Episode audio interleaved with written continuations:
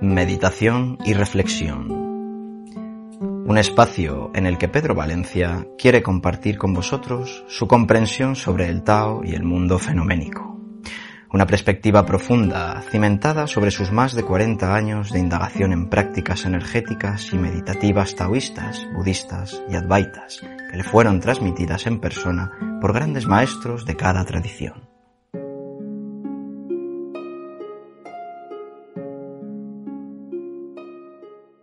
En el podcast anterior de El libre albedrío hicimos unas reflexiones. Ahora vamos a ver el tren de la vida. ¿Nos sirve el podcast anterior? Porque nos montamos en el tren de la vida. Y en esta vida tenemos un recorrido que hacer. Ya nos sacaron billete. Tenemos una trayectoria. Vamos a ver cómo recorremos este viaje del tren de la vida nos embarcaron en él. Algunos van en un tren con vagones de madera y asientos duros. Les toca ese nacimiento. No es fácil. Otros llevan butacas más cómodas e incluso aire acondicionado. Otros viajan en un compartimento privado. Tienen su cama y su pequeño lavabo dentro. No les falta de nada. El karma es así. Nos va brindando lo que hemos ido sembrando o lo que deviene, ¿no? Por eso la envidia tampoco es buena. No hay que envidiar si unos viajan más cómodos y otros no viajan tan cómodo. Cada uno tiene que aceptar el billete que tiene y tiene que intentar aprender del viaje del tren de la vida. Si estamos en una butaca de madera y en un compartimento un poco así, nos estamos quejando todo el rato, también nos puede pasar en un compartimento muy bueno, ¿eh? privado, con baño dentro y ir con la cabeza llena de pensamientos, cargado de problemas y demás.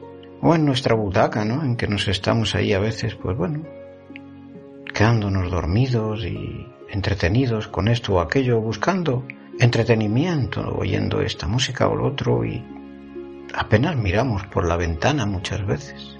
Muchas veces dentro del tren hay cortinas y personas bajan las persianas porque les molesta la luz. Es interesante ver los paisajes, todo lo que va pasando en cada estación y apeadero que el tren va atravesando.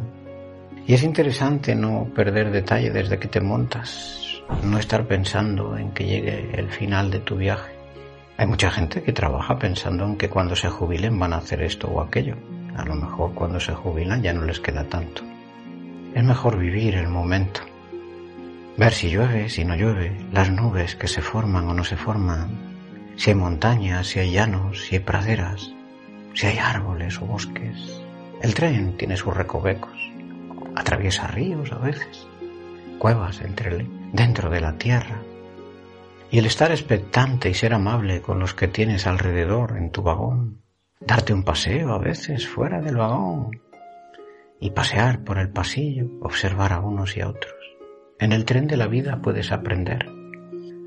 Vamos encarrilados, ¿eh? Sobre esos raíles.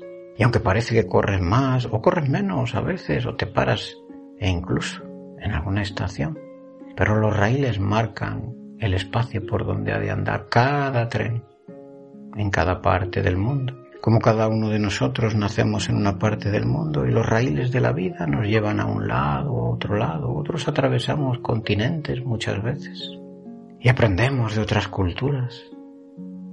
Es importante ¿eh? ir alegres en el tren, en la medida que cada uno pueda.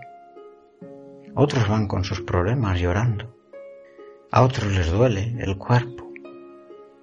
Pero si todos los pasajeros que van en el tren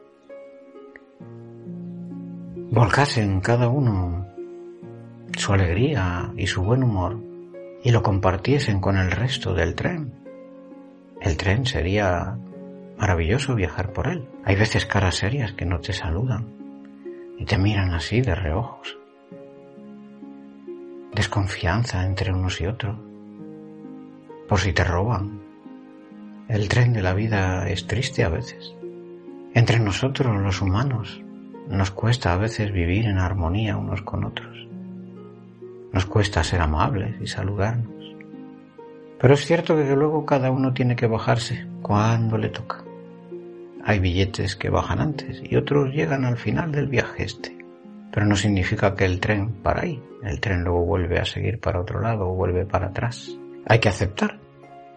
Y cuando nos toca bajarnos, pues hay que llevarse impreso toda una buena vibración del viaje para poder trascender si nos toca otro viaje o si ya nos hemos cansado de viajar, a ver si cogemos un avión y subimos bien altos y nos disolvemos en la luz infinita. El viaje de la vida.